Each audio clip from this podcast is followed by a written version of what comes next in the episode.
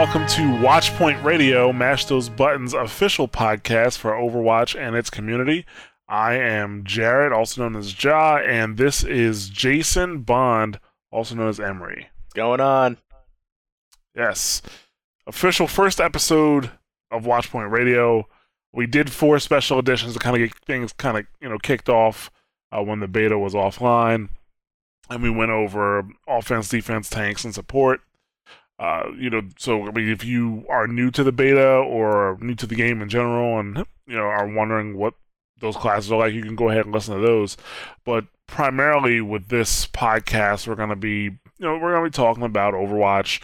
Uh, obviously, while the beta is going on, there's going to be lots of new information coming, so we'll be talking about the beta, talking about news, talking about things that are happening in the community and the competitive scene.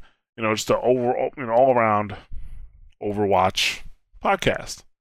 And uh, this is episode one, like I said, and this is uh, for February 10th. This podcast will be out, so we're gonna we're recording for February 10th.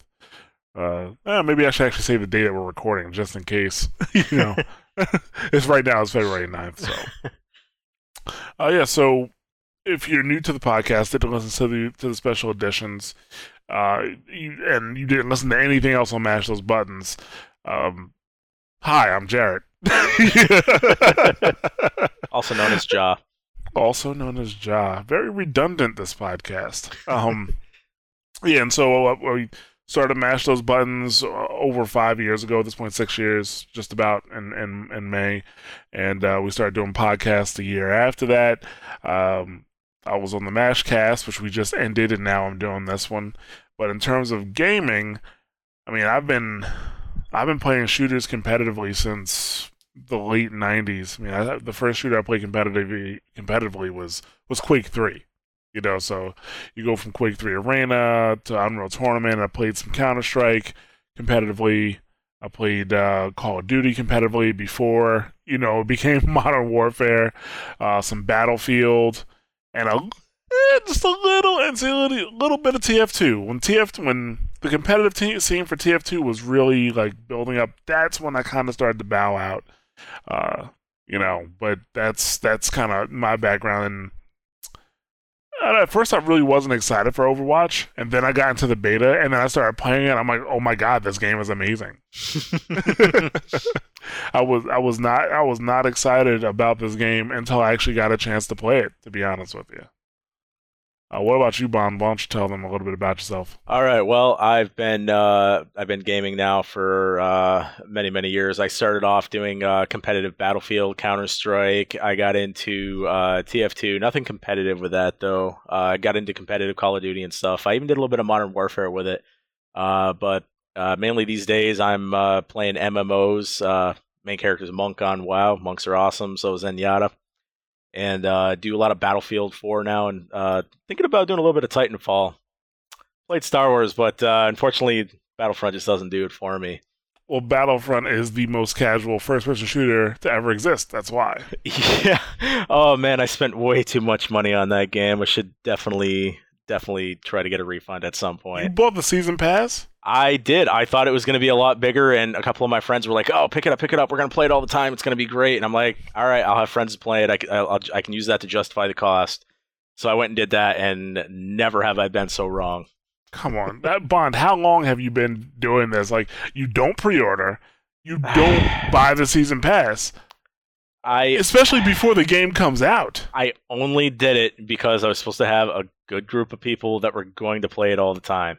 It's the only reason I did it, and it was through relentless badgering. Tisk tisk. Uh, Lesson learned. Peer pressure. Even me, like the only season, I, I, you know what season pass I was gonna buy? Mm. Arkham Knight. After I finished the game, I was like, oh, I'm gonna buy the season pass because this game was amazing. And thank God I didn't, because the DLC for that game was garbage. Yeah, aren't they still pumping some of it out right now, or is it all out at this point? I'm pretty sure it's all out at this point. I think the last stuff was in December. Yeah, I so, knew it but... was going to be kind of a uh, a slow going thing where they were either going to put it out or they weren't. Mm-mm. So well, they're like, this is uh, yeah, lesson learned for you. Yeah, definitely.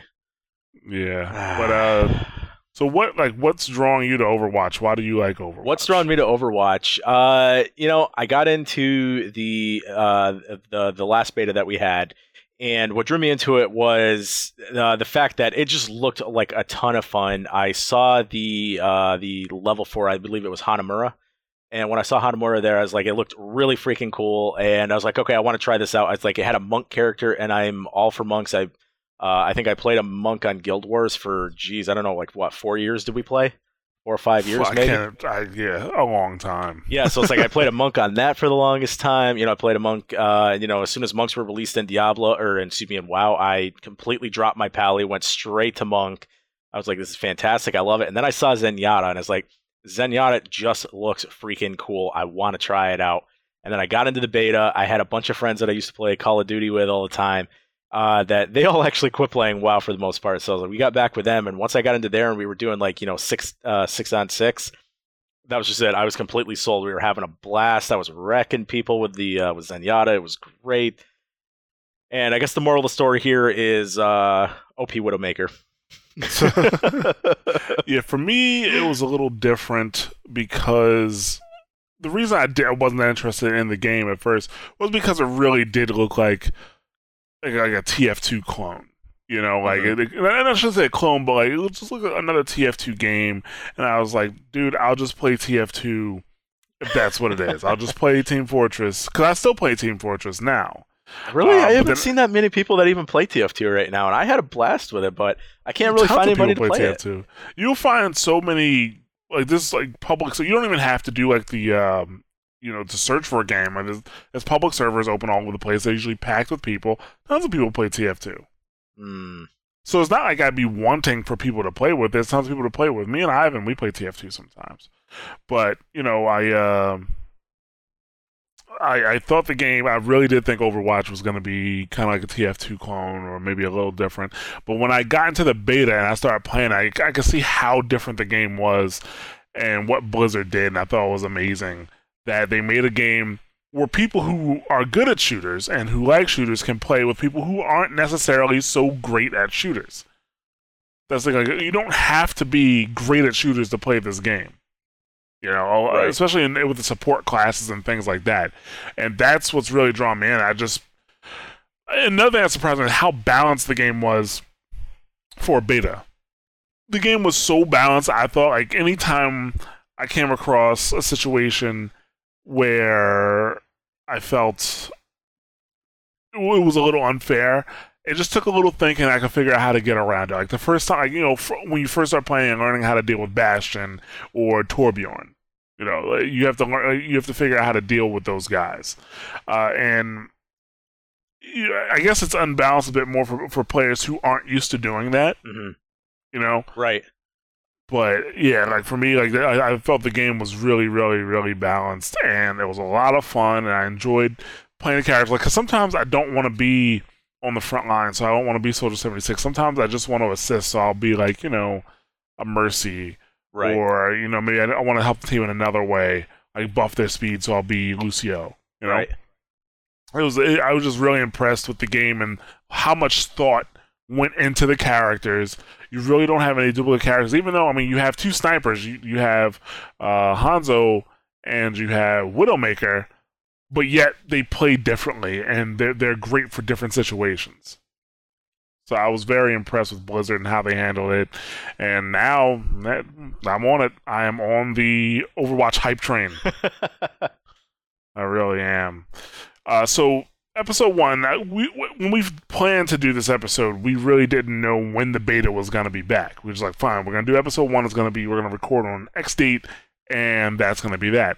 Luckily for us, the deal we found out last week that the beta was coming back, and the beta was going to be back on the 9th. So I was like, well, let's wait for the patch notes and we'll do our show, and that's exactly what we did for everybody who didn't get in the beta, I am so sorry. like it is. Uh, we're swimming in an ocean of tears right now, uh, myself included. Uh, the struggle is real. yeah, It's like, like, a know, show hole for video games. there's a lot of there's a lot of people who are like you know putting up posts you know, on Reddit like you know there's a prayer circle for beta invites. um, you know, uh, you know, salt mines. They're calling it. you know, where it is salt mines. But I'm not even really seeing that. I'm not really seeing people being salty about it. They're just like sad. sad. Just sad. just like wow, and I can died. totally understand that. I can totally understand being sad by not getting beta. I am so so sorry, and I hope you all get in very soon. you know, I was trying to console myself with this. I was like, eh, like it's supposed to come out in June. They'll open up the uh, beta soon. They'll do that soon. It's okay. I'm just gonna go sit over here in the corner. Maybe I kind of know how it feels because I was in the Battleborn uh, beta. For I guess they had they had like a stress test Mhm. that they were doing for like a week or so or something Yep. like that, and I was in the Battleborn beta, and now I'm not, and I, and I I liked playing that game. Yeah. fir- and that game was pretty cool. But compared to Overwatch, fuck that game. okay, like, compared to Overwatch, straight up fuck Battleborn. Yeah. And I mean that in the nicest way possible because like, it's, it's Battleborn is a fun game. I had fun while I was playing it, but not compared to Overwatch. Forget about it. It's just maybe it's just that Overwatch is more for me than Battleborn. Because That's you can get, probably you it. can get up in somebody's face and just you know, or you know, sit on the back line and just shoot them in the head with that OP class. Yeah, you know, Battleborn is more is more is closer to a MOBA than you know. Well, actually, this game is not close to MOBAs at all. But um, besides having an ultimate ability, I guess you know, hmm or super. But yeah, Battleborn is definitely it's its own beast, and good luck with that. Good luck to any game releasing in 2016 that's multiplayer only. Uh, so yeah, back to business. Beta's back. Huge changes. Um, well, not, not even just changes, but major improvements. Maybe I should say. Uh, we are gonna go through the patch notes. We had some other things planned, but we're gonna push that to, to the next podcast, and we are gonna talk about the patch notes because they're pretty hefty. Mm-hmm. That they There's are. a lot of stuff. First thing I want to talk about and get out the way is the progression system. Uh, apparently, a lot of people were, were requesting like some type of progression system, and I, I guess it's nice. I I wasn't one of those people, but I'm not gonna say that I'm upset that it's here. um, I mean, like, I'm trying to think of the first game I played a progression system. I think was it really Battlefield? Probably Battlefield, yeah. And it was Yeah, but- Battlefield was a uh, very difficult progression system. Yes, yes, it was. Was it Battlefield Two? Battlefield 2, yep. Yeah, Battlefield, 2, if you saw somebody that was like a rank 70 or higher, you knew that person was basically the equivalent to a living god in the game because the amount of skill it took to get up to that point was nothing short of Herculean. Yeah, it was Battlefield 2 was definitely a pretty rough uh, progression system. Luckily for everybody, it's been what over 10 years since since then. So we have come quite a bit. I just hit rank 140 the other, uh, I think it maybe on Saturday or Sunday in Battlefield 4. So I am living proof you don't have to be a god at the game to achieve rank anymore. Yeah. And Overwatch being such a well, I don't want to say noob friendly, but friendly for everybody for game. it. It's definitely Well, I- new. It's definitely not noob, but more newbie. Uh, it's. I'm trying to think. I wouldn't call it noob friendly. I think it makes it easier for you. The the learning curve isn't as steep. Right. you know and i think in overwatch you can you can actually get to a, a very high proficiency with with characters Oh yeah. and if you and if you don't that's kind of just you being lazy yeah, in this game especially since you don't need to know the spray pattern, you know, of an M4 or you know an AK. uh, God, which I still can, I can still see that in my mind's eye right now what the fucking spray pattern is. But but you know you can go in and say just pick up Mercy and you know and perform just fine. yeah with the with the 21 characters you can just hop in and find something for you that's why i didn't want to say it's noob friendly i think it's just there's more there's more characters to choose from so there's so many different play styles that can be fit in this game Right. Now, the progression system that they put in place, which was uh, highly requested because they're making a big deal out of it, and for them to put this in during their two month break, they had to. Uh, actually, they were even working on a progression system before the two month break because when the break hit, there was a video, there was a developer diary that came out that was talking about the different progression systems that failed. So they were working on a progression. They were trying to figure out how to do progression in the game beforehand. hmm and let's just, let's, let's not act like uh, you know it's it's all just for the fans or just for the, the gamers because when you have progression systems you can then attach you can monetize that you can have people buy booster packs and stuff like that to make their levels go up or to get more currency in the game Yep. so you could do that so Microtransactions to the max with that. yeah, you, you could definitely do that. So there was definitely something in it for for I was gonna say for Bungie, sorry for for Blizzard uh, to get that in there. But here it is. So the way the progression system works is obviously it's level based. You get experience every match, and you get experience based on how you do. Now you can actually get experience in quick play matches and AI matches. So I guess custom matches are a no go for now because there's I guess you you can if you want to game the system, you can get with some people and just they'll they'll let you rock their world so that you can you know level up. But right now you got quick play uh, matches and AI matches. Quick play matches get more experience they get more experience than uh, AI matches for obvious reasons. Now, the factors that go into the experience you get are your overall participation, uh, whether or not your team won, what medals and commendations you received, and, and a few other things. So the actual screen that comes up that you'll see when you're leveling up has uh, things like how many eliminations you got, how many final blows you got. It's basically all the stuff at the bottom right hand side of the screen, bottom left hand side of the screen when you hit tab.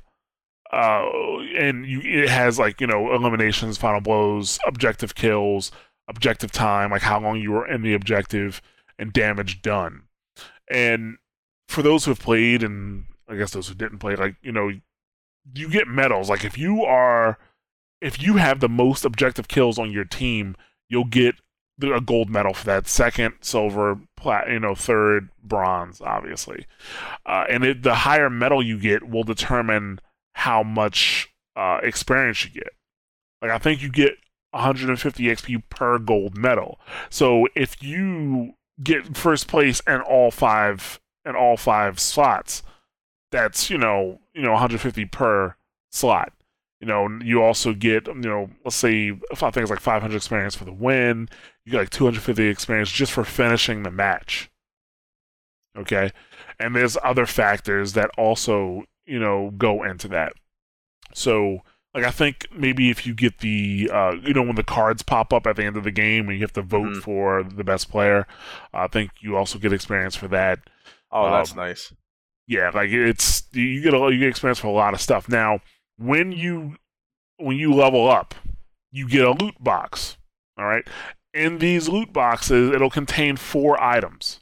Each it'll contain four random items, and these items can be anything for any. It could be a uh, a player icon that you could put onto your player. It could be a, a voice line for one of the characters. It could be a new skin. It could be a new spray.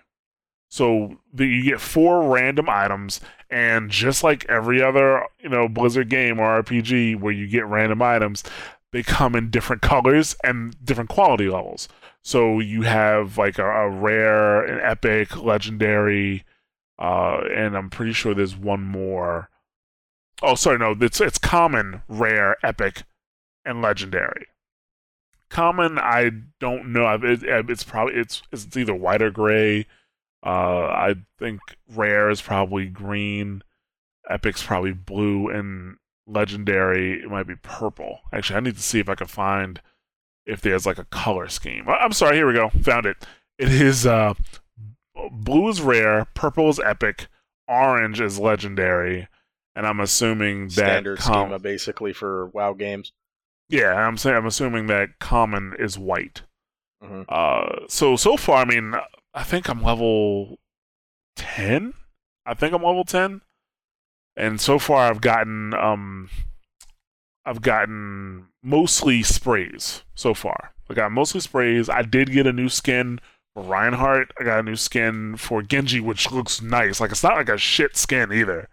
you know, like it's a it's a carbon fiber skin Nice. for Genji. And I'm like, wow, I wish I played Genji so I could wear this.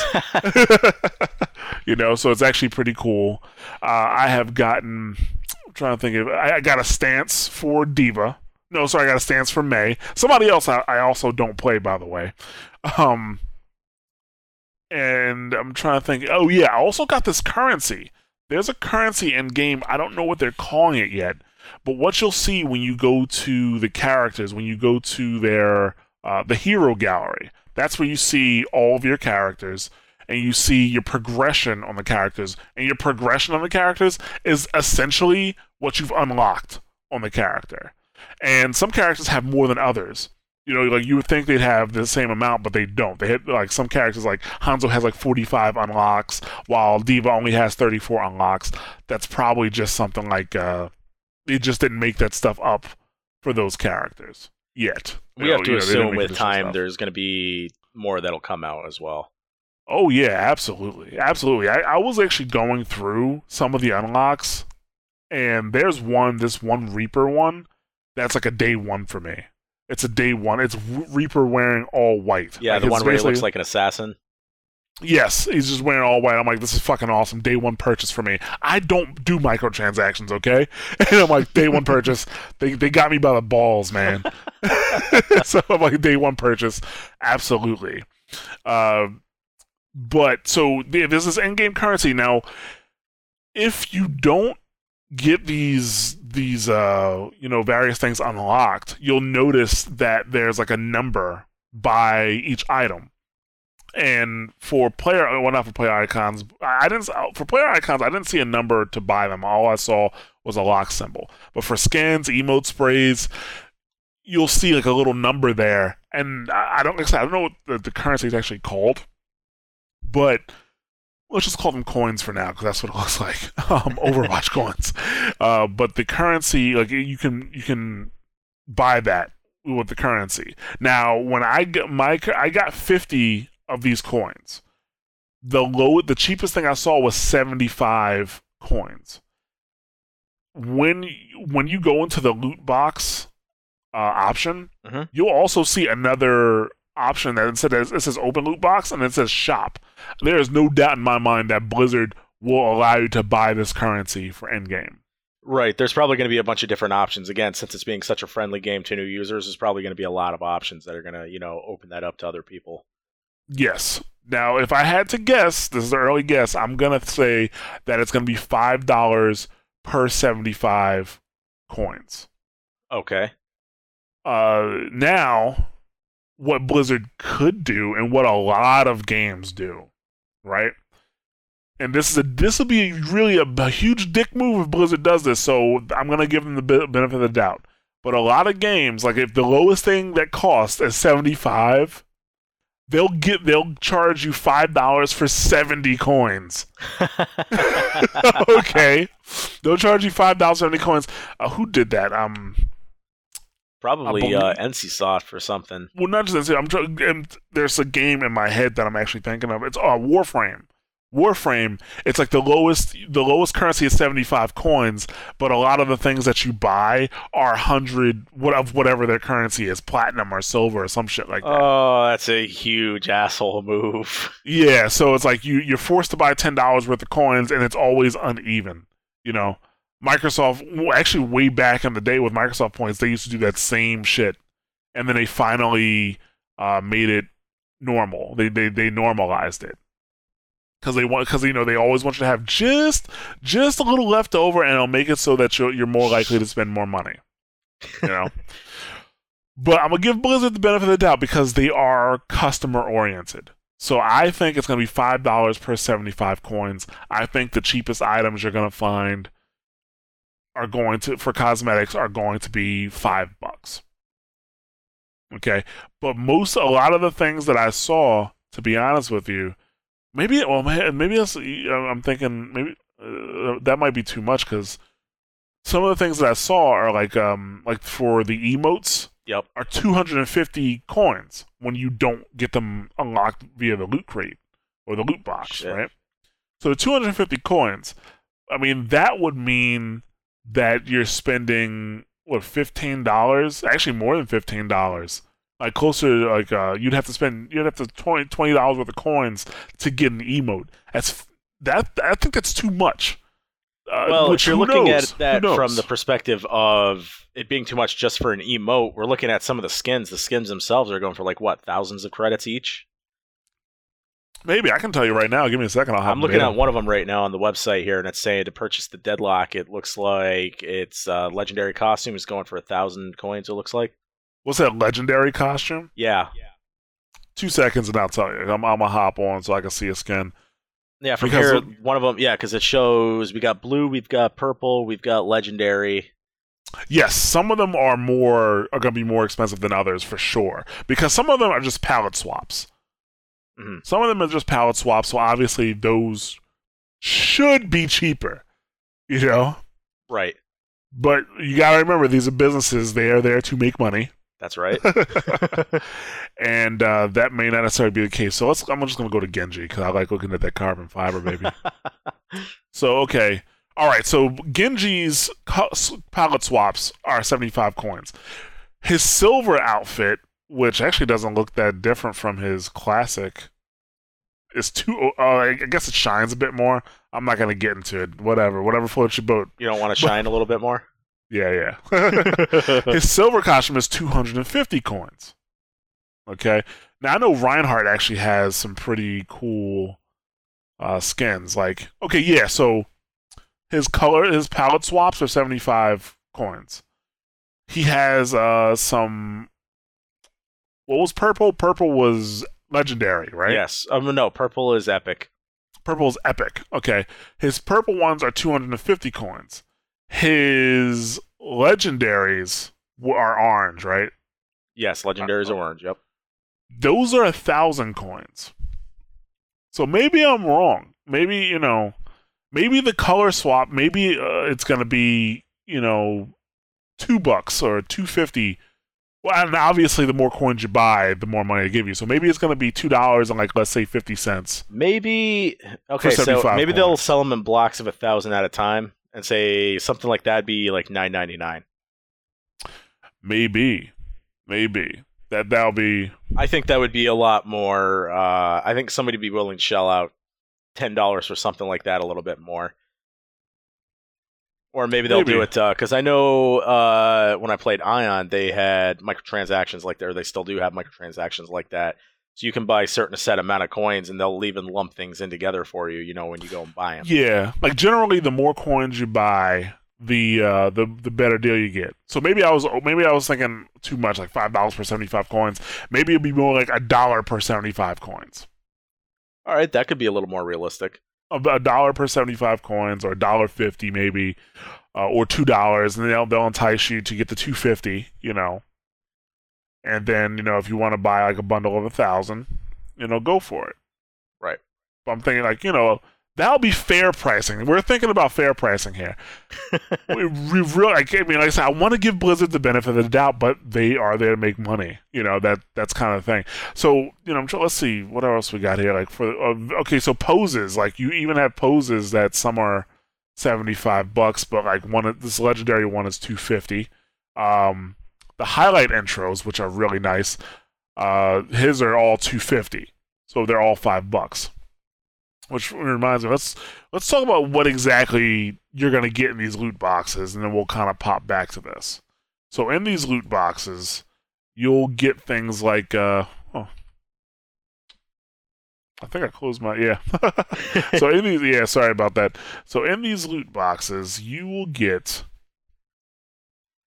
like we already mentioned, uh, the player icons and the skins, emotes, obviously. Now, for those who played the beta before, everybody had an emote beforehand. Yep. Yeah, those emotes are gone now. You, Oh, you really? either have to unlock. You, they're not gone, but you either have to unlock them or and pay for them. But no emotes by default. Uh, you get sprays. So for everybody who played the beta before, the only spray you had was the Overwatch symbol. Now you get other sprays, which are actually pretty nice. I think I'm- Tracer's uh, are I- Tracer's so far are my favorites. I really, I really hope that we can put our own sprays in. I know it probably won't happen, uh, but the days of Counter Strike are calling to me a little bit here because I, I, I just got to go put some, you know, like clan tags up or something like that. I highly doubt it. What I, I, think know they we- won't do it, but it would be. what I think we'll see is, uh, especially once the esports side starts to kick in, what I think we'll see is that they will put winning teams. They'll have sprays for winning teams and things like that. So yeah, I don't think uh, I don't think we're. Oh, sorry about that. See, I'm I'm so unprofessional. I, I the funny thing is that message, that message came to my watch first, and I'm like, maybe I could do something to my phone to make it not go off. no, no dice, guys. Sorry about that. Um, but yeah, I I think they'll have like teams who are winning like big tournaments or world championships. They'll have sprays for them, and that's that. You can probably buy those too. Now, uh, something you can also you'll get is the voice lines. So basically, you can make your character say things, which I guess I mean I don't know. I mean, I have a few voice, lines. lines those now. like are those like taunts, or are we talking like Camaros communication? They're, no, they're just like communication. Like they, it's all the, people. They say it out loud. You know, right? I think in most cases you're not really going to use it. Like they're just kind of thing, funny things to say. Not even funny things to say, but they're, they're things to say. Period. Period. They better be funny. I want to be able to taunt somebody.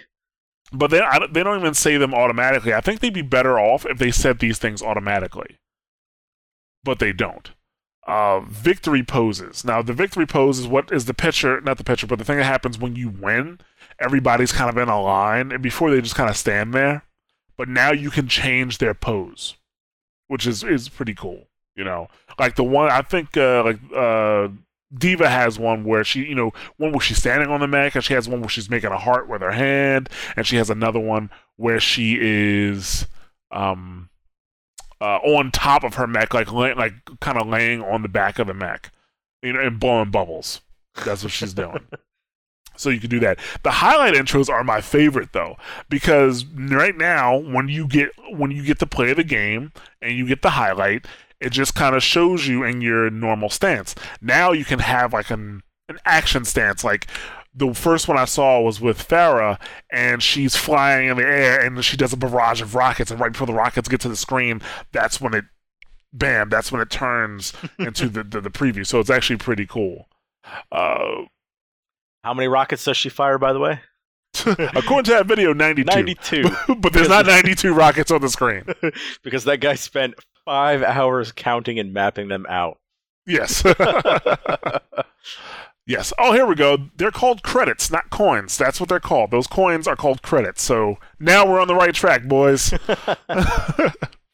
yes, but uh, yeah. I mean, I, I so far I like the progression system. They're saying the progression system is still a work in progress, obviously. Uh, but now you, I mean, you have so many options available to you in terms of how you want your character to look, what do you want them to say. I mean, there's some really, really cool, you know, like uh, skins that I'm seeing. Like, actually, my, one of my favorite ones is the skin from Reinhardt where he has his helmet off. Reinhardt's an old man, so he has his helmet off, and now you actually see his face, which is pretty cool. Uh, uh, yeah, he has a victory pose too, where he flexes, and at the, the last flex is kind of like him cramping up. So, oh man, I really wish I got into this. Yeah, I know. Everybody listening to this podcast probably wishes they got into. Yeah. This. Don't worry. Yeah. Well, at least one person here feels everybody. yeah. So, oh yeah, and actually, I just read a, a, warning note: items unlocked with credits cannot be refunded. So, span choose wisely, guys. I'm really really excited to see what else they come up with on the on the player progression system. Uh, and I wonder if it's actually going to affect the ranking system when they get there. I hope not. I you know because they, they did keep the pro- the progression system and the ranking system separate for StarCraft. You know, right. so I, I really I really I think they're gonna they're gonna keep it separate here too. Uh, that would be definitely that would definitely be for the best.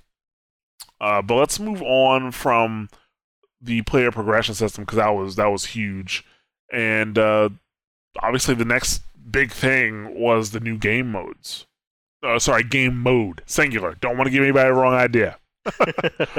new game mode they put in is control. It's basically King of the Hill. All right. The way it works is both teams need to get to a central point that point will unlock, and then your team needs to stand on it, and then they take it. You need to keep that point for a certain amount of time. The point ticks up. Like it, it goes through a percentage from zero to 100. The percentage ticks uh, up every one second. So essentially, you're looking at 100 seconds of time if you take it straight through. But you have to control it for 100 seconds of time ultimately.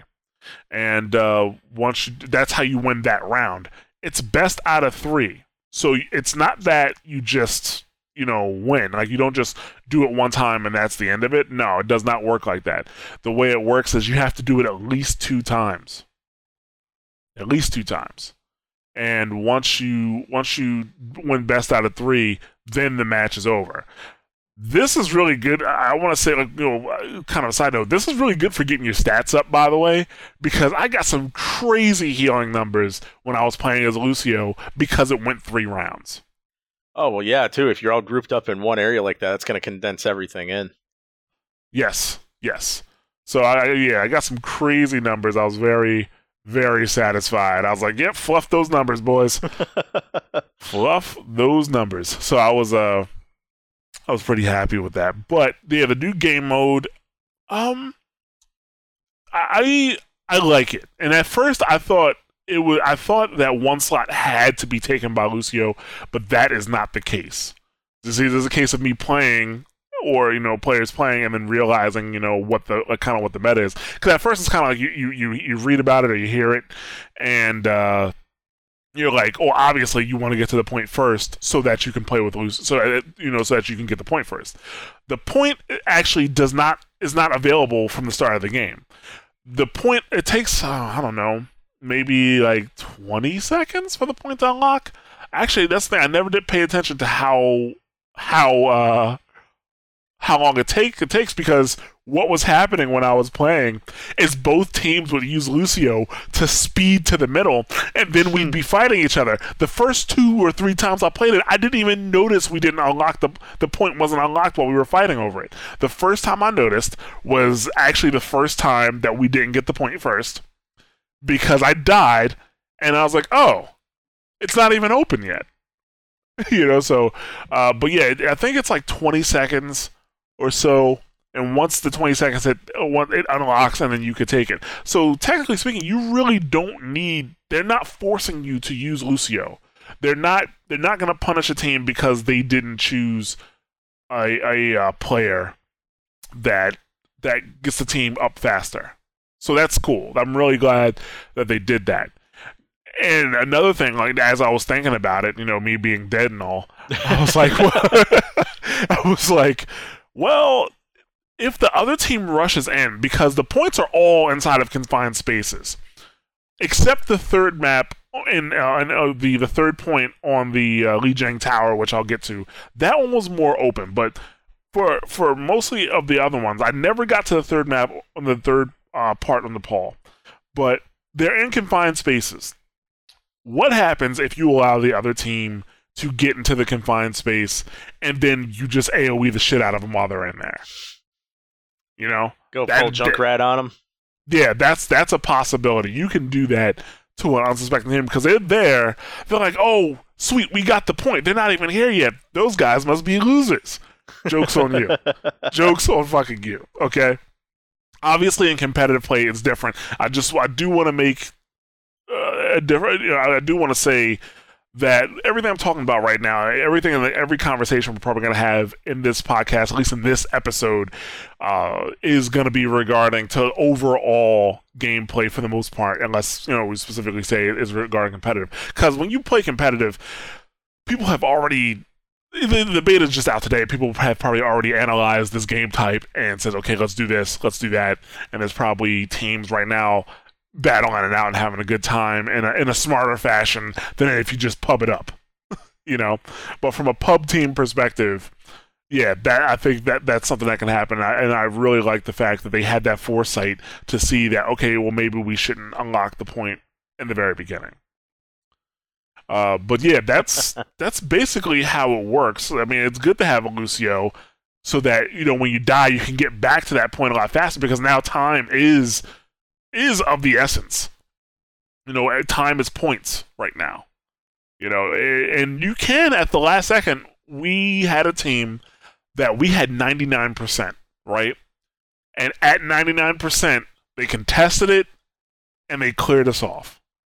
And then they kept it and then won that match. Oh wow. Yeah. So we that that that can happen. The tides can turn. There is no point of no return in this game mode. And so far, it looks like for, I, for, it looks like the sides are symmetrical.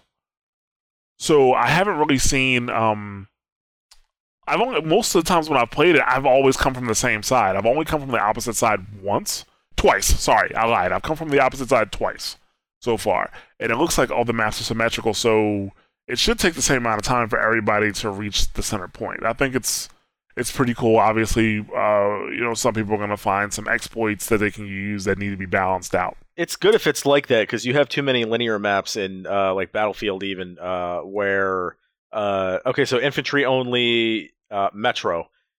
Usually, the Russian side is going to have the advantage. They're going to get there first. They're going to cap those two objectives, and they're just going to hold out, and it's going to be a camp fest at that point. Sometimes you can go the other way, but it's it's really good that they've taken the extra steps to make it balanced where each time you know each side has to go an equal amount of distance to get there it's going to force more uh, it's going to force more team play and more uh, teamwork yes you know between yeah. coordinating who who takes what and who does what absolutely absolutely i like Uh, that and that's I mean that's that's that's just one of the truths about first person shooters generally. Uh, in many games, there are just some maps where one side is favored over the other, and those maps.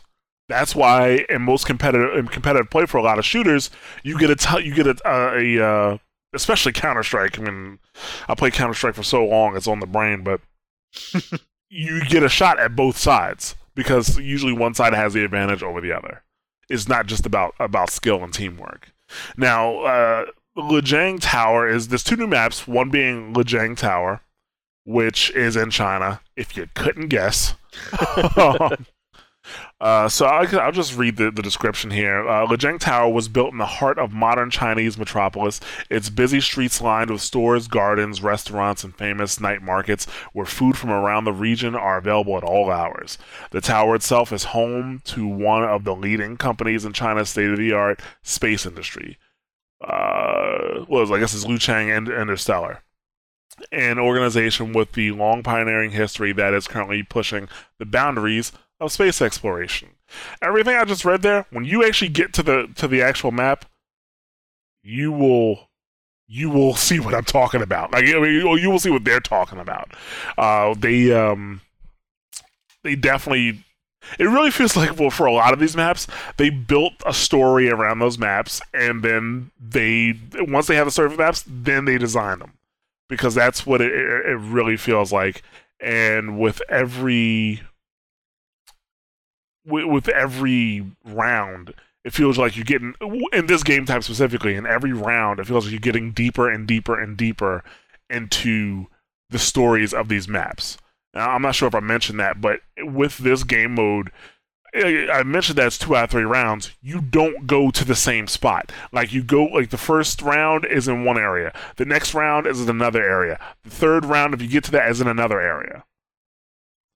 I think in pub play, a lot of people will not see the third rounds of many maps. Like I said, I haven't seen the third the third round of the Nepal map yet. So, but yeah, it's actually pretty cool and the way they described it, it, it makes perfect sense to me. I didn't I didn't read that until just now. I was like, yeah, that's how it looks. yeah, but go uh, go ahead and um, you want to go over the Nepal map? Okay, so the new control map that I have in here is one in Nepal. Years ago, a group of Omnic robots experienced what they described as a spiritual awakening. They abandoned their pre programmed lives to establish a monastery high in the Himalayas of Nepal where like minded Omnics could gather to meditate on the nature of their existence. Led by their spiritual leader, Tekhartha Mondatta, they took over the ruins of an ancient monastery and turned it into the home of the Shambali, a place where Omnics and humans alike could make pilgrimages in the hopes of finding a greater truth. Now, I can just picture this in my mind. I obviously haven't seen this because I don't have the beta key here for yet, but I can picture this in my mind.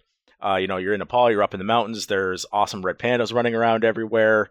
It's got to be fantastic. Uh, did you get to play on this one at all, Joe? Oh yeah, absolutely. It was the very first map that played when I turned on the beta, and it's amazing. No red pandas. It looks like a yeti could pop out at any moment, though. Oh, a Yeti? Dude, I saw the third Mummy movie. There were Yetis everywhere. Yeah, yeah. It looks like a yeti could pop out at any any moment. Like it's snowy, it's beautiful. Like that's one of the things I love about this game. It looks amazing. Like you know, and it, it, it's just a beautiful game to play. But yeah, it uh yeah that's it makes a lot of sense. I didn't know the background to this story uh, to this map, and now it makes uh, total sense. But I have yet to see the third. I have yet to see the third round in that map. The third round on Lijiang Tower kind of puts it all together. Like you can tell that they are a technology company and that they do space travel and stuff like that, based off of being in the third, uh, the third round, which is essentially their office. You know, their office, and they got some tech in there. So Nice. it's, it's it's uh.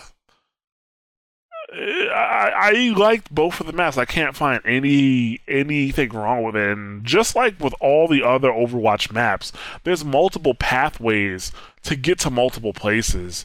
The map design in this game is great.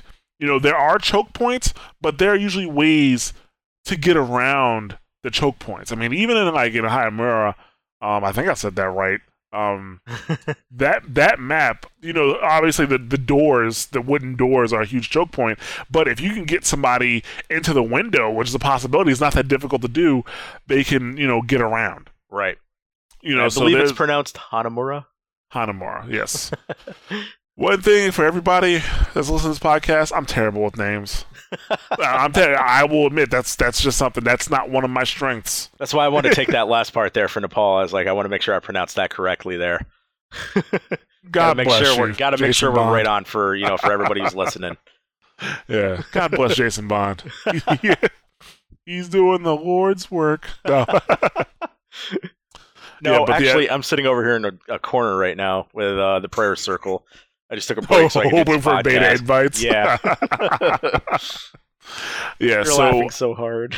uh, now, uh, one thing uh, I kind of want to get it get I don't want to say get out of the way, but get into before we get into the rest of this is they've made changes to private games. They're now calling them custom games, and they're giving more control to I guess whoever sets up the custom game. I, I guess to set up like esports type rules, you know, or some things that we might see that I, saw when I did my little bit of TF2 competitive or pugging. So um, here's the, the the the not the changes, but this is what you can do with custom games now. You can uh, change the map rotation from random list order, or I just have a single map. Um, you can make it so that you never return to lobby, or you return after a game, or after a mirror match. That's very competitive. You play one side, then you play the other. Players can now customize which maps are available for their custom games. Uh, with heroes, you can have a selection limit. So you can have one per team, two per team, one per game, two per game. Most of the like that's going to be one per team more than likely. Um, I don't know. I I haven't hopped in competitive Overwatch yet. I'm I am very interested in getting into some pug groups so I can see how it plays. But you know, with Team Fortress, with specific characters, you can have one of these or two of these, and I'm curious to see if Overwatch does the same does it the same way. Uh, with role selection, you can you can even limit that, saying you know you can only have two defense or two offense per team. Uh, you can make people stay in the area they're in. Uh, you can make people respawn as random heroes. That'll be fun. Uh, oh, that's obviously to that- separate good players from uh, the average pretty quick, I think. Um, yeah, well, that's the, the games like this, just like with HOTS, uh, when not, um, not Heart of the Storm, but Heroes of the Storm. You know, some players get really, really good with certain characters, and because that's the type of person they want. They want to play one character and become. They want to be an amazing expert at that character, and that's what they do. And then you switch them to another character, you try to force them to another character, doesn't work. I wouldn't necessarily call them bad players, but sometimes it's better to be a jack of all trades in video games, like being able to just hop in to to any character. Like you know, you could be an amazing Widowmaker, right? Yep. But what if you're playing a map where Widowmaker's strengths are not, uh, not either not needed or they just don't really shine on that map? What do you do? Do you keep playing Widowmaker, or do you actually hop into something else? So, but uh, well, moving on, players can now customize their game, oh, which heroes are enabled for their custom games. So now we're getting some Magic the Gathering type shit, where certain certain cards or certain heroes are just not allowed. I I really don't see that being an issue in competitive though, to be honest with you, because the game is so balanced, in my opinion. I really haven't seen any broken characters, but they haven't added any new ones either, and we're still in beta. So we'll see what happens. Uh, game options players can now set their custom game as skirmish, which I'm not exactly sure. I think that just turns it into like a death match where you kill people. Uh, I haven't seen it. Uh, players can now set modifiers for the following stats health, damage, healing, ultimate charge rate, respawn time, ability, cooldown. That, in my opinion, will be used more so for for planning. You know, if you if you're planning or you're training with a team and you want to practice maybe doing a certain setup, like using Reinhardt's Earth Shatter with X ability. You know, you don't want to have to sit and wait for the ultimates to charge over and over again and something you probably want the respawn timer to be instant, and you know ability cooldown to be instant. A lot of fighting games have that where you know you could you can set modifiers in a training mode or set modifiers period in play. But uh, let's see, and also players can now enable or disable the following options: skins, health bars, kill cam, kill feed, headshots only. Hmm, headshots only. Hmm. That's interesting. That'd be fun to play with a group of friends. But I can see, you know, when disabling only regular skins so that there's no confusion uh, with characters. Also, I'm pretty sure certain skins will, and this is this is just bound to happen when you have a whole bunch of different skins and a whole bunch of different maps. Some skins will work better for some characters on different maps. Right. You know, like I am certain Genji's carbon fiber skin is going to be amazing on the new Lijiang. Uh, what was it? The Lijiang new, Tower. Uh, Lijiang, Tower. Tower. Because of how dark that map is and how dark that skin is. You know. Uh, so with team options, you have team balancing, which you can just turn it off or automatic. And when balancing occurs, is it after a game or after a mirror match? Uh, custom AI can be put into the game as well. Uh, and there are several, they say, call them quality of life changes that have been made to custom game spectating. Uh, so you can scroll scroll with the mouse wheel will now zoom you in and out of third person. Uh, when spectating third person, right clicking will now detach the camera from its current location, so you can just move around. That's going to be great for uh, esports casting. And the third person camera will now orient based on where spectator player is aiming. So that's that's what's going on with custom games. I, I I haven't gotten to a custom game myself yet, but I'm pretty sure that those are going to come into uh, come into play soon when I start pugging. I Hopefully the, soon. I, Thumbs up.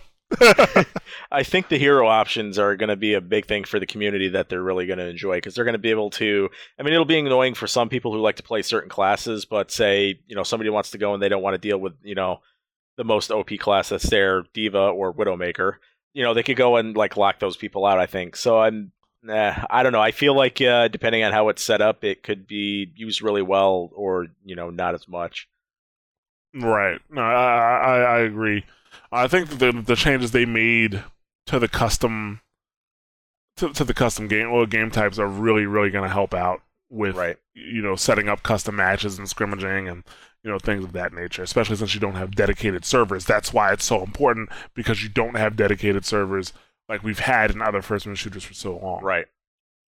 Uh, so another addition to the interface is the uh, career profile. And the career profile is kind of like something like what you'd see in team fortress well what you see in team fortress when you're loading up a map but it's more in depth so you do have your hero comparison where it talks about how much time you have played with the hero. So right now, like my hero most played is Widowmaker. And you have tons of options when you want to do your hero comparison. You can do time played, uh, games won, uh, objective kills, damage done, deaths, who you die with as the most. Lucio is the death pit for me, apparently. um, hot solo kills, Widowmaker, that's right over OP Widowmaker. OP Widowmaker, the most yeah. OP. yeah, uh, weapon accuracy. Which funny thing is, my weapon accuracy is higher with Soldier seventy six than Widowmaker. which that should not be the case. I really sucked balls today when I was when I was playing with Widowmaker. I will admit that. Uh, however, Widowmaker does have my most final blows with forty one, and uh, that's just for today. The, the, the beta just came back. So, and that's uh, I see. It looks like I've played three hours and 22 minutes so far. That's also something else that you will find on that screen. Uh, you also have your win loss record and how many games you played. Now, the win loss record, I'm not necessarily sure if I like it there because for me it doesn't matter because I know pub wins don't matter, you know, and I know pub losses don't matter. You could be an amazing player, especially in this game since you can't carry a team. You, could be an amazing player and just still not win. Mhm. You know, I had games today where I was really trying my best to help out the team, and I'm giving calls. I'm saying this person's here, this person's here. We need to do this, we need to do that, and they just weren't like "Eh, eh, whatever. you know, like it just wasn't. well, it just wasn't happening for us. So. Uh, yeah, you can still get those losses. Like right now, I'm 11 and 11, and that doesn't hurt my feelings. You know, maybe if, we, if I was playing with a group of friends and I had that record, I'm like, oh guys, maybe we should just call it quits. you know, but uh, you know, but that's not the case. Um, I do think for less experienced players, that might be disheartening, to be honest with you, to see that you know you have you're like five and ten. You know, Well, Oh, I think it's going to push on. people, you know. Okay, so, and I play a lot of Battlefield right now, you know, on the weekends and stuff. And when I do, people bitch, bitch, bitch, bitch, and complain all the time. Oh, the team is sucking. The team is sucking. You're going to have uh, three or four people that are just going to be at the top of those boards, even on the bad team. They're going to be destroying everybody, but their team is still going to be losing. Why? Because they're the lone wolf types who just want to think about themselves and carry themselves. So your personal stats might be good, but other people are going to go and see those and be like, "Oh, his win loss, you know, is pretty terrible." I look more at winning, you know. So even though the other team might score better than I do, or the other people might have way better KDRs than I am, I can still laugh in their face and tell them they're bad players because their team fucking lost. Oh yeah, that, I mean So that's this- the thing. Yeah, this game, I, I really think that, especially in the competitive end, this is especially since things are so balanced the way they are. This is going to force heavy, heavy teamwork play, heavy team play, and I've I've seen it plenty of times where uh, even in the uh, the last beta there, I went with you know five other friends of mine. We all chose Winston just to be dicks, or we all chose Tracer. You know, uh, hey everybody, we're mentioning the Tracer this time in the first episode. Let it be known. So, so we took you know a Tracer. We all That's took an inside joke for everybody who who listened to the special editions. So we all took tracers, we all took Winston's, or you know something like that, and we all went through and we cleared out a whole team because we knew when to hit the cooldowns and we knew when to go and pop the bubbles and everything else, or we knew when to go and throw all of our bombs and then back out and then cap. It's going to be heavy, heavy, heavy teamwork play. And this other team did not make it easier for us either when we did that.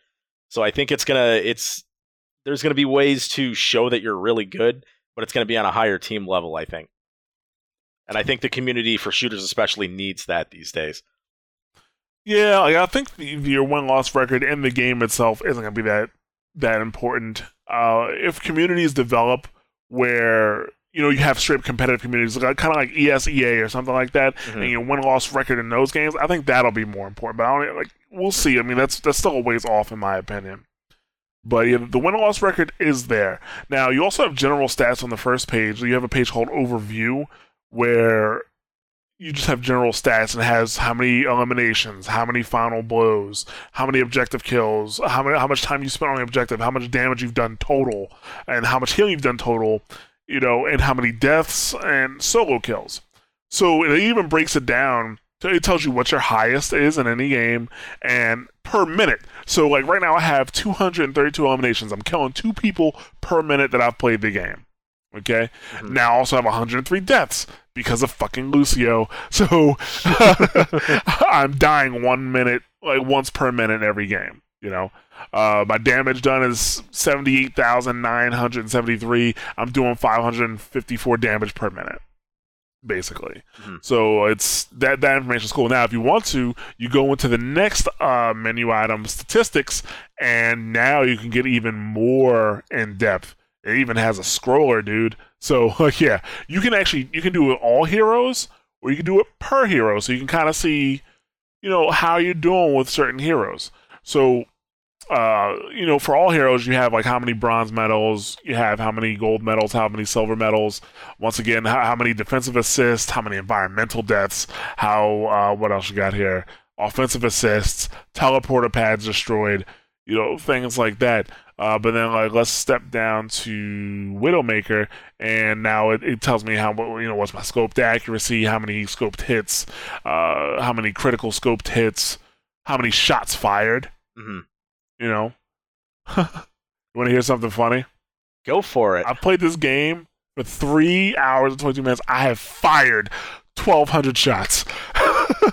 now wow. I, I, wonder if that counts. Uh, that uh, that has to count um, the uh, the automatic. That no, I don't necessarily think so because Why each not? time you fire a shot with a semi rifle, I think each time you do that, it fires off so many rounds at a time. It shoots three. I do believe it shoots three rounds at a time with Widowmaker. So that could account for some of that. Maybe. Maybe it might be counting per bullet. Let's see uh, who else we got here. Let's hop into Lucio. Yeah, and with Lucio, actually it says with Lucio I've fired three thousand. He also shoots three uh, three pulses at a time, I think. Uh, but yes, it's the same thing. Like you know, damage done, critical hits, you know, healing done, you know, all that stuff. Now the other, the last menu item is actually a player icon. You can just choose your icon. It really doesn't have anything to do with stati- uh, statistics, but this is where you go when you want to, you know, change change your player look. You know, right. So, uh, but yeah, I, I really enjoyed that. You know, you play hard. and you want to look at the spoils of victory. you know, you, you want to look at how good you are. Ain't nothing wrong with that. Don't let anybody take that away from you, folks. like you know, screenshot it, share it with people. You know, oh, Unless, if I ever get in, definitely will. Yeah, yeah. So, and remember, these stats are ongoing. I'm pretty sure the stats will will get re uh, reset once the game comes in. Uh, the game is actually uh, released. So don't get too attached to these stats. Just use them to get better, and then be good when the game comes out, so you can shine. you know, right? Uh, so that's cool. Um, now, and another thing to get into before we get into like the the uh, I guess the gameplay changes. Something very important in the options menu. Okay. Okay. Two things. First of all, you can now skip the kill cam if you want to. I mean, your respawn still takes five seconds, but you if you don't want to see yourself die, you can you could you can actually turn that off. I will say though, if you died, you probably need to see how you died. Uh-huh. Okay, so don't turn it off. Don't be a baby. right? I think the correct term you're looking for was "don't be a bitch." Yeah, yeah, yeah, yeah. I don't know. I don't know. Bitches can be vicious. So as I say, don't be a baby. You know, don't don't cry about it. Like, oh, I want to see that kill cam because I want to learn from it, and also because that guy clearly just has more skill than I do. Said no gamer ever. Yeah. yeah. So uh, the other thing that you could turn on is the kill feed display. It shows up in the right, uh, the top right hand side when somebody dies. That is awesome. Like I, I, that was one of the features that I personally requested. Obviously, I'm an important person, so they put it in. you know, just for um, you. Yeah, but those are important. Also, another important addition that they added in was that your your different sound effects or, or the different sound sources from the game can be changed now. Okay, so um, you know you have your master volume obviously, but sound effects in the game can be changed separately from not changed, but like reduced or uh, the volume can be changed separately from your music volume and your in-game voice volume. So these things were you know very very important to people like me because when I play games like this, I play for hours at a time, and I turn I like to turn the sound off and turn my own music on and now I can. Thank you very much. we appreciate we appreciate that. A little EDM we appreciate you, Blizzard. a long way. Yeah, we appreciate you, Blizzard. You know the guy that picture with DJ Khaled. you know, uh, but now that that we got through all that, let's talk about the gameplay changes because these are obviously really important. So, general changes: all healing effects now work on shields, which uh, that's that's really nice. I when I when I first read that, I thought they meant like Reinhardt shield. No, they mean like the shield, the blue health that you see. For those who don't know, white health is normal. Uh, yellow health is armor. So when you see that you have yellow health, it's because you have armor, and then blue health is a shield. All right. Now I think blue health, uh, the difference between armor and the blue health, which I have to test this, but when you have a shield, I think people like Symmetra can shoot through it with her with that pulse ball she has. I forget what the actual name of the move is, but the pulse ball because that like stuff like that goes through Reinhardt's shield. So, but yeah, healing effects work on shields. Quick melee now pauses weapon recovery time while active. Ammo will reload in the middle of a weapon's animation instead at the end of it. Um, I guess some animations have a little bit extra flair at the end, you know, so that's Yeah. that's why. Uh, and uh, several adjustments have been made to end combat visual effects. Enemy team ability colors should now be more clear, and muzzle flash has been retuned for several weapons. That's actually something that was pretty. I mean, it's not glaringly obvious, but it definitely does help. I, I will say that. Uh, several adjustments have been made to end game to end combat audio. It should now be more obvious when you're being healed by indirect healing sources like payload or Lucio's crossfade ability. This is true. I think they overdid it a little bit. I think it's a little too loud, but it's very noticeable. It should now be more obvious when you're attacking invulnerable players. That is really true, especially when Genji does his uh, reflect ability Hmm. where he's like hitting shit back to you. Dude, he was like a thousand feet away from me and I shot at him. And when he reflected it back, it sounded like he was right next to me. and explosions at a distance should now be more audible. 100% true. I heard somebody use um, Junkrat's mine, and it sounded like some shit I, I watched on TV about Iraq. Like, so it is definitely there. Huge changes to ultimates. Players no longer gain ultimate charge from taking damage. That is a big deal. yes. So people who who their strategy was to get healed while you know while taking damage and then pop their ultimate. Sorry, not gonna work anymore. D.Va. Yeah. uh, ultimate charge will now generate slowly over time for all heroes. I am not necessarily a fan of that. I wasn't a fan of it in Destiny. I'm not a fan of it now. So far, I haven't seen a big problem with it, but I do think that some heroes need to have that charge time automatically, like uh, Symmetra or Mercy. Or not even Mercy, because Mercy should be able to charge her ultimate by healing people or buffing people.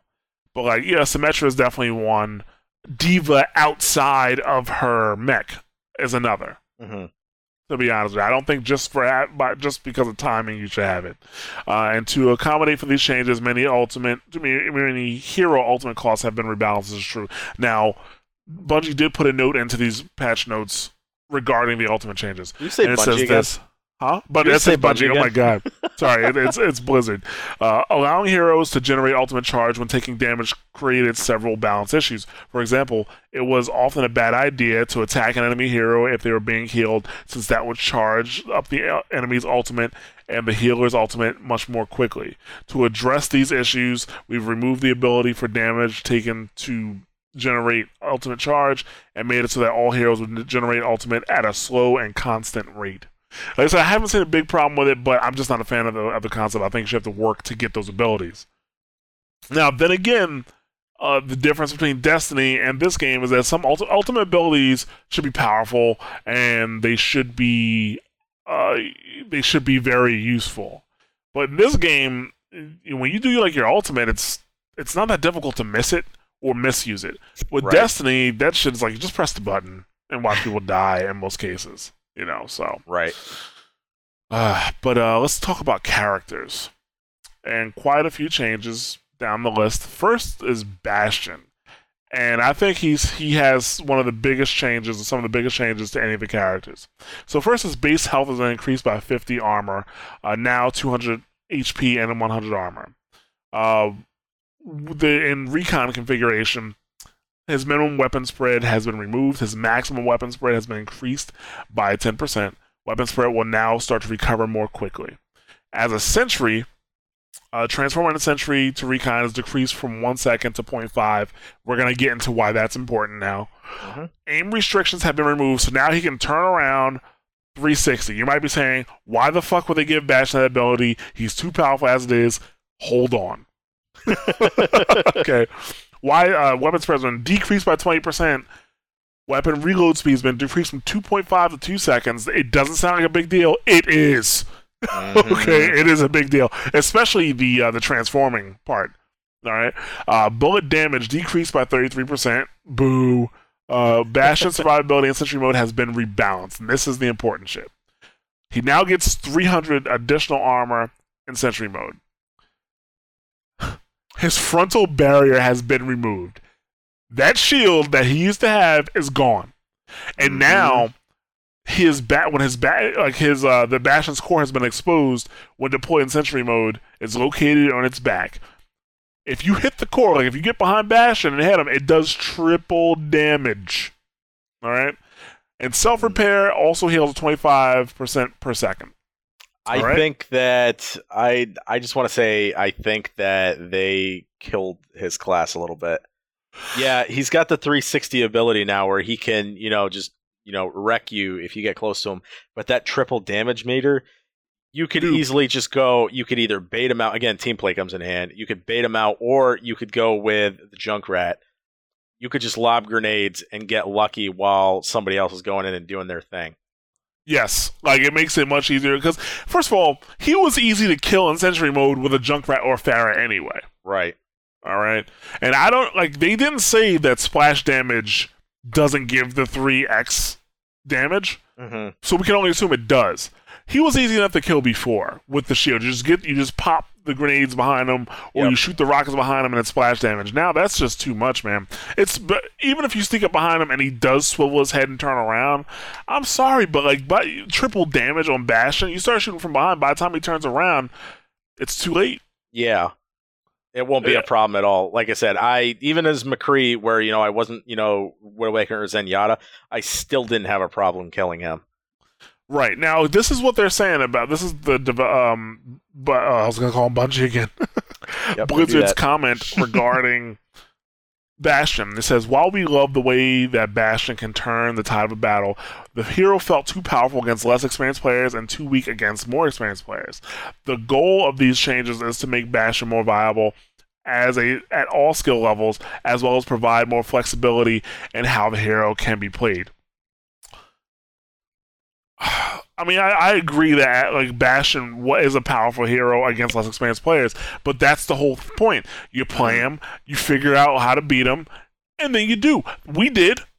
You it's, like you figure out how to beat him, and like, I think they should should have actually maybe buffed Bastion a little bit, so he was, you know, he could. I think maybe they should have, you know, decreased his his sentry to recon hmm and by, uh, because you know when you learn how to play Bastion, you're playing as Pharah. You start kicking his ass. It didn't matter. Like if like, it took him so long to um, to transform that he, it was a death sentence. So I think that should have been reduced so he can at least get up faster and kind of run away as an as, And it's not like his gun was that powerful when he was in recon mode too. I mean, Yeah. yeah. if you if you're able to plink away, but more often than not, most people are gonna be able to kill you quicker. Uh, I really felt like his character was a, a kind of you know you know my way, not my way or highway. Like you know, it's either one way or the other. You know, kind of a class. It was just do whatever you could, be as defensive as possible. You know, and hope that you had teammate support. Now it's going to really force him uh, to rely on a healer. I think we just have to see how quickly he can get up and move, and hope that that armor uh, really carries him through. Well, for the first time since playing the game, I had I was able to escape a situation where I was in Sentry mode, and then I started getting pummeled. So I got out of Sentry mode and I made it out alive. So that was helpful. But now, Bastion was supposed to be one of those characters where you you you you're you're on the last point. They're trying to get in. You get into Sentry mode and you defend the point. Now, as, like you know, a Widowmaker can just pluck you from a distance because your weapon spread is not going to reach her. hmm And I understand that he has more armor, but Widowmaker, you know, she just keeps on charge up her shots and she keeps hitting him. You're gonna get to And then on top of it, if you have additional people shooting at him, he has to move. He's now, I think they, they really, really weakened him with this, and I fully expect to see a rebalance of this of this character. hmm I fully expect to see that. Now, that being said, this is the first day of the beta. Yep. Maybe we just need to learn how to play him a different way Right. that's also a key. So next week I'll report back to see if I figured out a way. like, nope, it's hopeless, can't do it. Sorry. you know. but yeah, I mean, I might not be here at that point. Uh, I might be drowning in all the tears, the salty tears. yeah, but so uh, It's a big as of right, group. as of right now, it's you know we're, we should hold a prayer prayer circle for Bastion. Bring him back to us, please. Don't worry, Bastion. You can come join our uh, our prayer our prayer circle. It's okay. Yeah. So hoping hoping to really see a rebalance on Bastion, and well, we'll, we'll see soon. Hopefully, hopefully. Uh, and I'm not even like a real Bastion player to be honest with you. Like, like I I do find him like in critical situations. I found him very nice to have, right. but not unbeatable. So, uh, the next character is D.Va. So now, when D.Va's mech is destroyed due to damage, it will despawn immediately a few seconds after D.Va is ejected. In Defense Matrix, the size has decreased by approximately 50%, and the shape changes to be more cylindrical than conical. This is, I believe, this change. Actually, no. Let me let me read the developer comment because they pretty much cover why they did it, and I agree. So, uh, you know, previously D.Va could become a problem when there are multiple people playing her in a game, especially when they were crowded around a small capture point or escort objective. Between the size of the defen- defense matrix and the fact that her destroyed mech could be used to block line of sight, she was often simply too difficult to kill. They're talking about the D.Va that pops out when you kill her mech. Mhm. Uh, these changes have are designed to reduce her overall defensive footprint and give players more ways to commu- uh, to counter her, which is very true. And I agree with these changes because before, you know, D.Va will pop out and she would have kind of like that mech there as a little defense for her to kind of get away. Where now, I mean, just today, I like when D.Va, I, I when D.Va will pop out of her mech five times. I think I plucked a headshot as soon as she got out of her mech because like it just wasn't there for her anymore for her to hide behind. So Mm. uh, I I agree with the changes. D.Va isn't. It's not that she's ineffective. She's definitely effective, but um, I, I think this was a good balance. Uh, moving on to Hanzo, uh, Scatter Arrow. It now has a fixed spread pattern. Uh, Sonic Arrow can now stick and move along with enemies. that I. so I, kept. Uh, Oh, I, I I played. There was, I was playing against a uh, a Reinhardt, Mhm. and I kept putting the sonic arrow on his back, and he knew, and he he said something to me about it after the game was over. hey, but yeah, that that's very very helpful. I hope he had a uh, sense of humor about it. Yeah, he did. He did. uh, so yeah, because Sonic Arrow once you know once uh, a target moved or you know the game moved to a certain location, that Sonic Arrow is no longer uh, really that useful. Now it is. Keep it with the guy who's defending everybody. Now you can see where everybody is, where you can see when a, a group of them are coming. Uh, and also Dragon Strike. Now Hanzo can turn while using Dragon Strike. So yeah, I mean, I agree with that. I think Hanzo should be able to, you know, move around, like you know, kind of change positions when he's doing the Dragon Strike. I have no problem with these changes. Mercy. Now I have not. I played Mercy once, but I didn't see this first change, which is Guardian Angel, which is her flight ability, uh, can now target the souls of dead allies Huh. don't know what that means. I gotta be honest with you, I have not seen it. Uh, and her resurrect, the ultimate charge cost has been decreased by 25%. Activation time decreased by 1.5 to 1 second. Rain, and that it kind of didn't matter because I think I killed the most mercies while they were doing that today than I ever have. Hmm. Yeah, they're just in the middle of it and then bow, gone, lights out. you know, Let me guess what class you were using. It was the most OP class, OP Widowmaker. Widowmaker. Yeah. So would um, made a key. No. now the yeah, the range has been decreased from 40 meters to 15 meters, so you just have to you got to be closer to whoever you're going to resurrect, and no longer locks aim duration during activation. So I guess that means you could turn around Mhm. while while it's actually activating. So uh, the developer comments: Mercy is a very strong support hero with a very strong ultimate. It's no surprise that many teams consider her mandatory. We don't want any hero or any hero ability to feel like an auto pick. Our goal with these changes, is to tone down resurrect, allowing opponents to counter, like shooting her through the face, uh, but still make sure it can feel game game changing. I get that's what they're trying to do. I don't think they did it like just because just the way Mercy is as a character, and the fact that she still has resurrect. Like, sure, she has to be closer hmm to to her allies, uh, but I still think this, this this she's a must have for most game types. So, do you think then, with that in mind, that they should buff up, uh, that they should buff up the other supports a little bit to be in match with her, and make their ultimates a little stronger to compete with that? Like, say, buff uh, Zenyatta's shielding capability or his, you know, healing capability with, you know, his ultimate, or Lucio's or even Symmetra's. I don't think so. Um, well, also, uh, Symmetra's ultimate is, and we're gonna get to her too. So uh, I think Hey. Symmetra's ultimate is fine, especially with what they did to it. Right, um, right, right. Lucio, he, the, his ultimate is actually pretty powerful. Like when the uh, when he shields everybody, I think that's fine. That doesn't like it, it. It does a great job, especially when you're pushing. Especially when you're pushing. Mhm. You know, when it's like because I we we we rallied a bunch of times today. Like okay, I got my ultimate. Go and then you Bum, bum, buff bum, everybody bum. and you push in and you like sweep them up. You know that's what you do.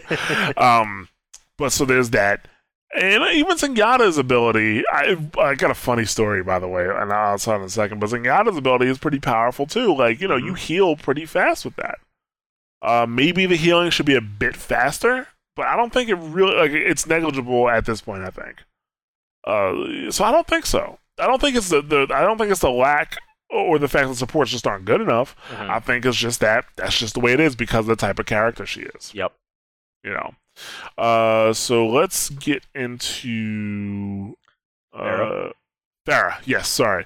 So the jetpack will no longer refuel while sliding on unwalkable walkable surface. All this does is fix a exploit that some players found, where they could just go be sliding down a surface.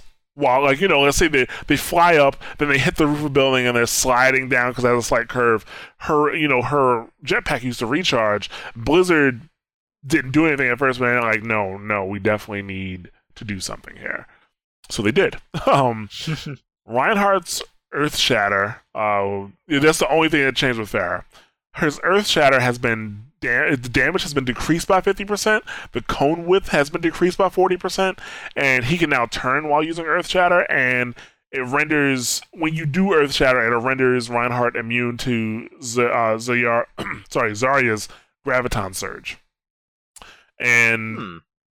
I didn't really know. I guess it, it, they had to do that because if Reinhardt, like I guess Reinhardt got pulled into the air while the graviton surge was going on, and if he did Earth Shatter, it would just do it in midair. So they did that so that he comes back down to the ground and he uh, and it actually does what it's supposed to do. So it's more of a fix. Now, uh, actually, I'll just read the developer comments because it, it pretty much it, it was they're gonna say what I was gonna say anyway, but uh, ideally players should be using Earth Shatter as a setup move for their team. However, this ability was doing so much damage that Reinhardt could use it as a setup and finishing move, eliminating multiple heroes without much assistance. These changes are intended to bring Earth Shatter more in line with other heroes' ultimates while still allowing Reinhardt to be a big playmaker he has been. And I mean, how many times have did we see Reinhardt get play of the game because he does Earth Shatter, swing his hammer a few times, and kill three, four people? You know? I mean, that's the thing. He really, he really has. Um, that, I mean, that's that. I, I agree with this change. Now, I'm not a Reinhardt player. This may change the way people play Reinhardt. You know. So yeah, I mean, it's yeah, it's. I think it's. I think it's a good idea. But go ahead. So uh, next we're going to look at is the Roadhog here, and what we have is the chain hook, which is the stun duration after being hooked has been slightly decreased. With that, in the developer comments, it says it's always been intended that after successfully hooking a target, Roadhog would have a chance to act before his target recovered. However, there were some situations in which this hasn't wasn't been happening, particularly at higher latencies. We've slightly increased the stun duration following the chain hook to compensate, and I would know that many times I ended up, you know, getting while I was playing McCree or something like that. I ended up getting, you know, ch- uh, chain hook. I'd immediately be able to break it and roll out of the way and avoid at least half the damage or most of it. Not all the time, but sometimes it did go and happen. Now I know, Jai, you were telling me that you were actually the victim of this a little bit today. Oh, oh, yeah, with the with the chain hook. Yeah. Well, yeah. First of all, I uh, this actually goes with the story that I meant to tell you, but then I forgot to tell you. Told just now. Right. So Roadhog, I got to play the game, right? Mm-hmm. I got I got to play the game as Zenyatta, and the play the game was essentially Roadhog hooking me, and he like you know he didn't get a chance to do his follow up move, and I popped my special, and he died, and I got play the game. I mean, before like because the thing is like before he hooked me, I put a couple of hits into him, and I like then he hooked me, and then I, like as soon as I could, I hit Q, and that was that. I was he was trying to hit me, he couldn't. Somebody sniped him from the side because his health was low. Play the game, and I think we're gonna talk about that next week. They they need to change the play of the game system. But yeah, Roadhog, uh, I I definitely I could see that being an issue because I mean when you get hooked, especially when you're when you're soft like Zenyatta, right. that should be a kill right there. Oh yeah, nearly. Yeah. That should that should be a kill right there. And that, there were many times where that just didn't happen. And you know that's got to be frustrating as a Roadhog player. Now they're saying they do this because of latency.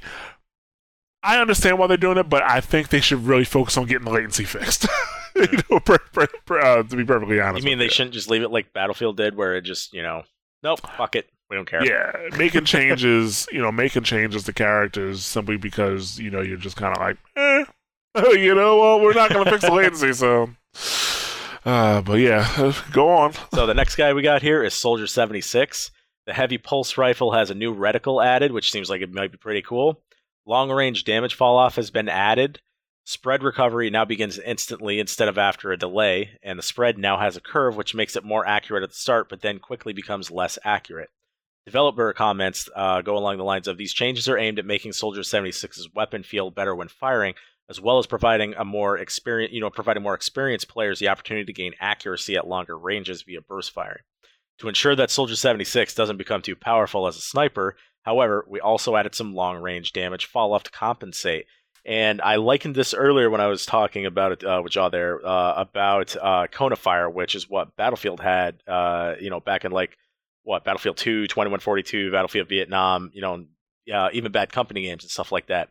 I mean, I remember back in uh, playing Battlefield 2, we were on Sharqi Peninsula. Buddy of mine, I just sat there as a medic while he was a, a support. He went toe to toe with another support, literally like three feet from each other, firing full auto on their machine guns, and they emptied the entire magazines and couldn't they, they couldn't kill each other because they didn't aim and they didn't take burst fires. And I like that they're adding this into Soldier 76 here. I think it's going to add another layer of skill. Even like they said, you know, to add more experienced players, you know, the ability at longer ranges to get those kills.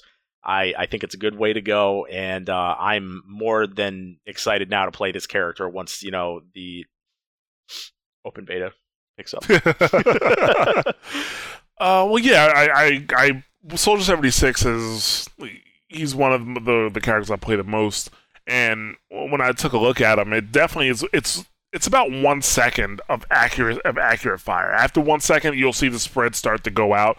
So if you can burst fire for you know one second and then go, I I, I think that'll work out.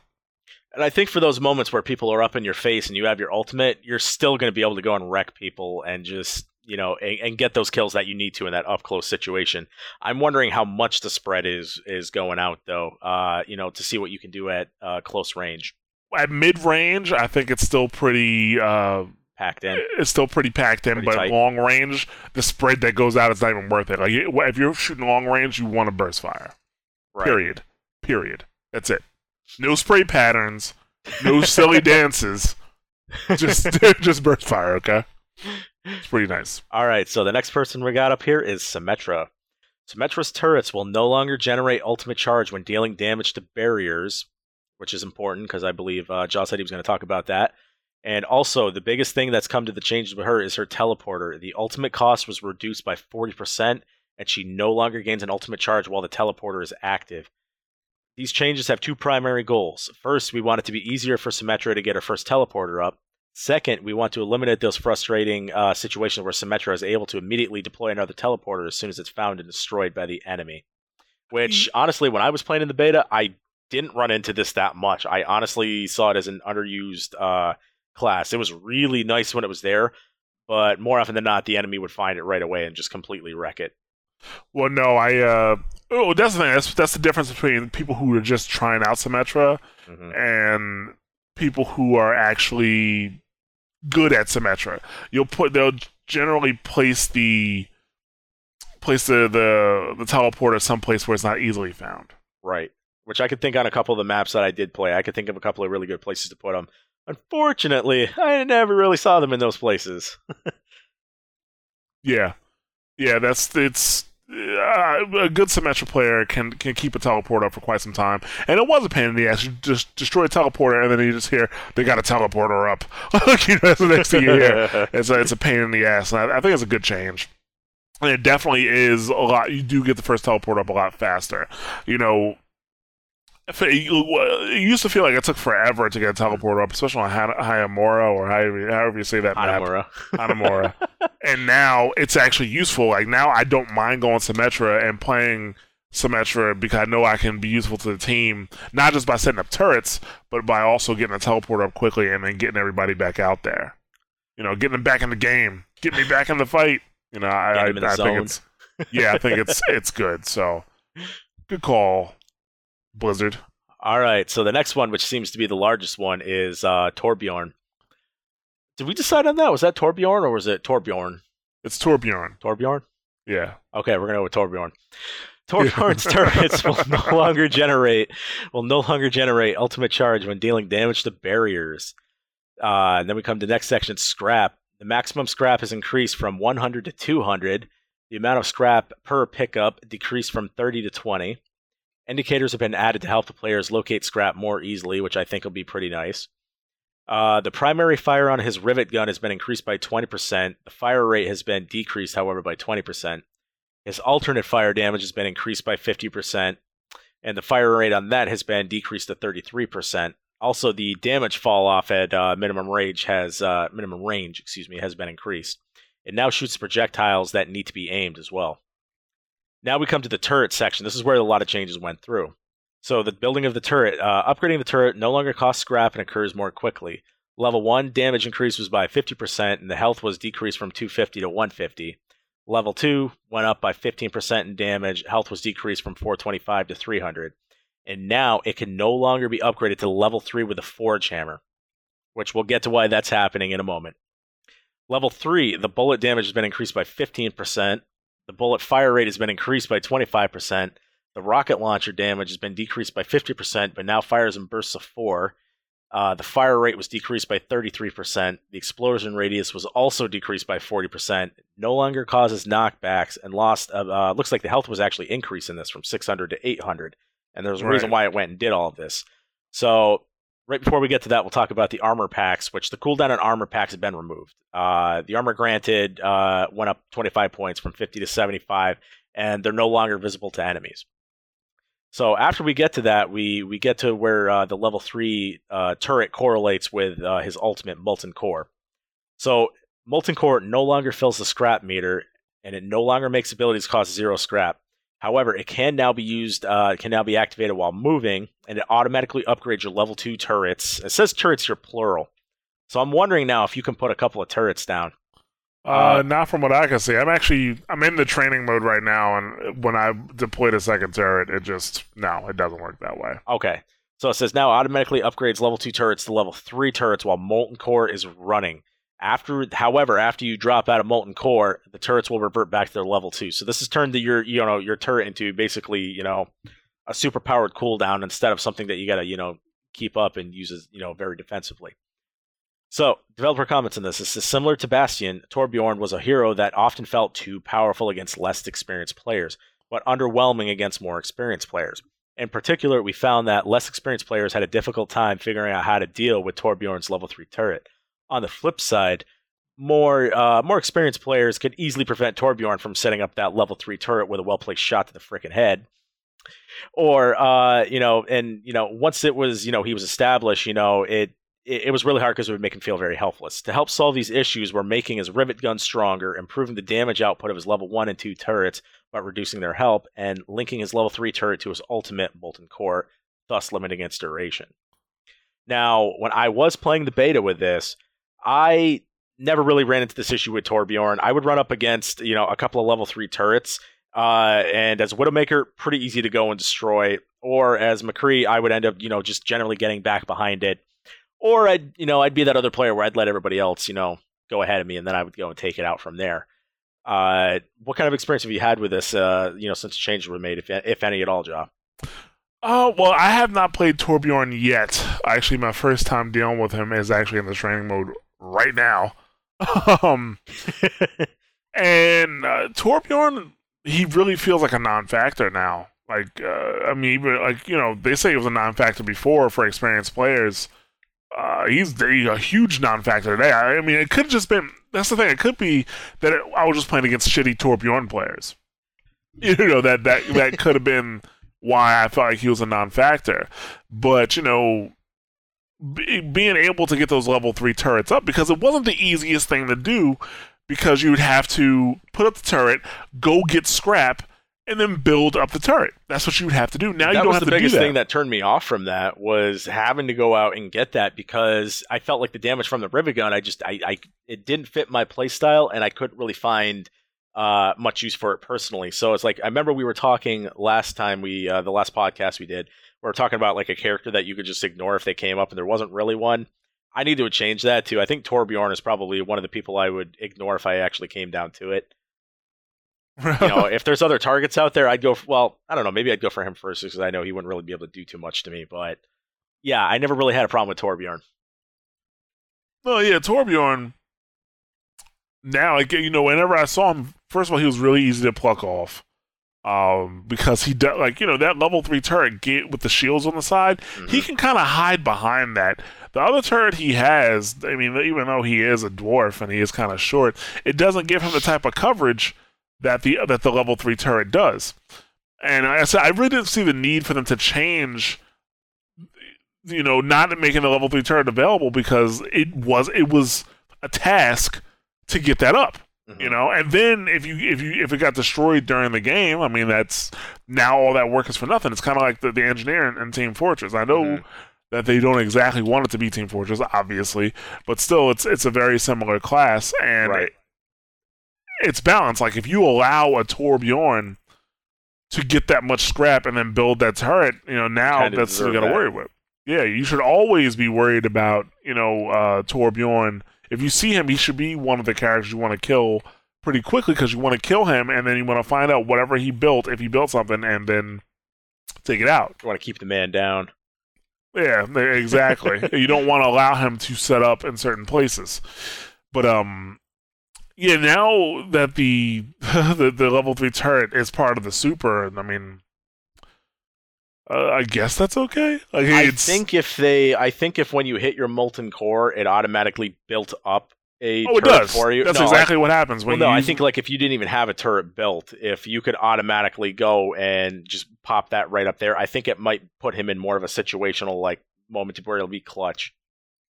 Well, what, what what used to happen, well, the way I used to use Molten Core when I played as Torbjorn, is that if I was in a, you know, if I was in a situation where I either had a level one or level two turret, I would still pop Molten Core so that I can, you know, pretty much almost instantaneously have a level three turret. Mhm. But the thing is, I keep the level three turret after the fact. Right. I thought the reward was balanced. I honestly did. I honestly thought the reward was balanced. And I mean, I'm sorry, but Torbjorn, he's a stationary character. It's one of those characters that once you learn how to play him, you've you've learned how to play him and you've learned what to do. You I don't think they can do anything to his character to make him more difficult for experienced players besides making him overpowered. Mhm. I think that that's the thing about Torbjorn. That like, in order to make him more difficult for experienced players, you got to unbalance him as a character. You got to unbalance the game, and they don't want to do that. All I think this did was kind of weaken him. Even though now you can get a level two turret in like no time because you don't need scrap. You just threw the level one turret out there. You stand behind it for a couple seconds. Actually, I can tell you exactly how long it takes. So level two on turrets up. One, two, three, four, five. Level two turret. That's what I got. That's how long it takes to get a level two turret up Oh, from that's not too bad. Yeah. So now you like you know it. I think this is going to make it a bit more difficult for experience for inexperienced players because of how fast he can get a level two turret up. Even though I guess you had enough scrap to get a level two turret up before anyway. Now I was wondering what the scrap actually does now. And one thing it turns him more into a support player or utility player because the level like what the scrap does now, you can toss out more than one shield. So that's what your scrap is used for. Scrap costs, uh, well, a shield costs 50 scrap now. So, like, right now, I'm looking at one, two, three, four, five, six, seven shield packs that Mm-hmm. I, I produced, or armor packs, sorry, that I produced. And so you can really help out your teammates by giving everybody armor. I haven't, I, this is my first time seeing it. Now I know what I'm going to do with this guy. Like, I'm, he's now viable on offense. He's viable on offense now. Good job, Blizzard, on that. on, uh, they made him a viable offensive character, but I think on defense, um, they've weakened him a little bit. For experienced players, they've actually weakened him, and for inexperienced players, they've made him harder. So they did something good with him. I'm not upset or think he's useless now. Uh, I'm not. I don't think he needs a rebalance like uh, our friend Bastion there. Rest in peace. But I do think he, uh, you know, like I don't like, with what they're saying they wanted and what they got. I don't. I don't think they actually. I don't think they got what they were looking for. I, uh, I know I'm going to use them. I know exactly what I'm using for, for now. to be honest, so I don't know. I guess we'll see. Let me get out of this practice mode. But um, hmm, that that was interesting. I did not expect that because I was that's what I was wondering. Like, well, what do you do with the scrap now? Do you even collect it? And you do, and now you have armor pack for your friends. He feels like more of a he's on offense. He's a support hero. There you go. That's kind of cool. Yeah, so there we go. Still, I mean, he's not unbalanced, but I like with what their goal that they were trying to do. I don't think they actually. Did, I don't think they hit the mark on that, to be honest. So, I guess the future, the future will tell. But yeah, I mean that's it for the the character rebalances. Um, there's some user interface stuff that we already talked about. The scoreboard has been changed. The kill, uh, you can skip the kill cams and things like that. So that's pretty much it. They, they had some bug fixes, but it was like you know, uh, c- having a controller connected prevents menu navigation. Uh, made improvements uh, to how the game handles window cre- uh, widow creation and transitions. Oh, I think they meant to say window. They said window creation transition between full screen and windowed modes. Uh, that doesn't seem fixed to me because when I had it at full screen and I would alt tab, try to come back in the game, it would just stay black. But I guess. Uh, performance improvements have been made for all map player. Collision improvements have been made across all maps. And interrupting Hanzo's bow draw should no longer prevent the bow from being redrawn. Uh, Junkrat's rip tire should no longer fall through slope surfaces. and uh, Reinhardt's fire strike damage can no longer be calculated as headshot against enemies players. Oh, okay, that's nice. Um, I don't really think they made an error when they said made improvements to how the game handles widow creation. They're just trying to tailor the game to the Widowmaker a lot more. oh, obviously, because so OP. OP. Yes. Um, we will sorry, not let that die.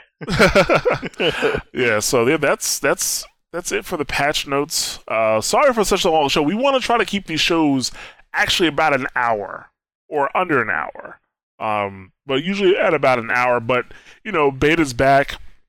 Lots of changes, lots to discuss. So this one's going to go over shows in the future, which pro- will probably be keeping them at about an hour. We always said that on the Mashcast, but you know we have a lot to say. As usually, sometimes that's a problem.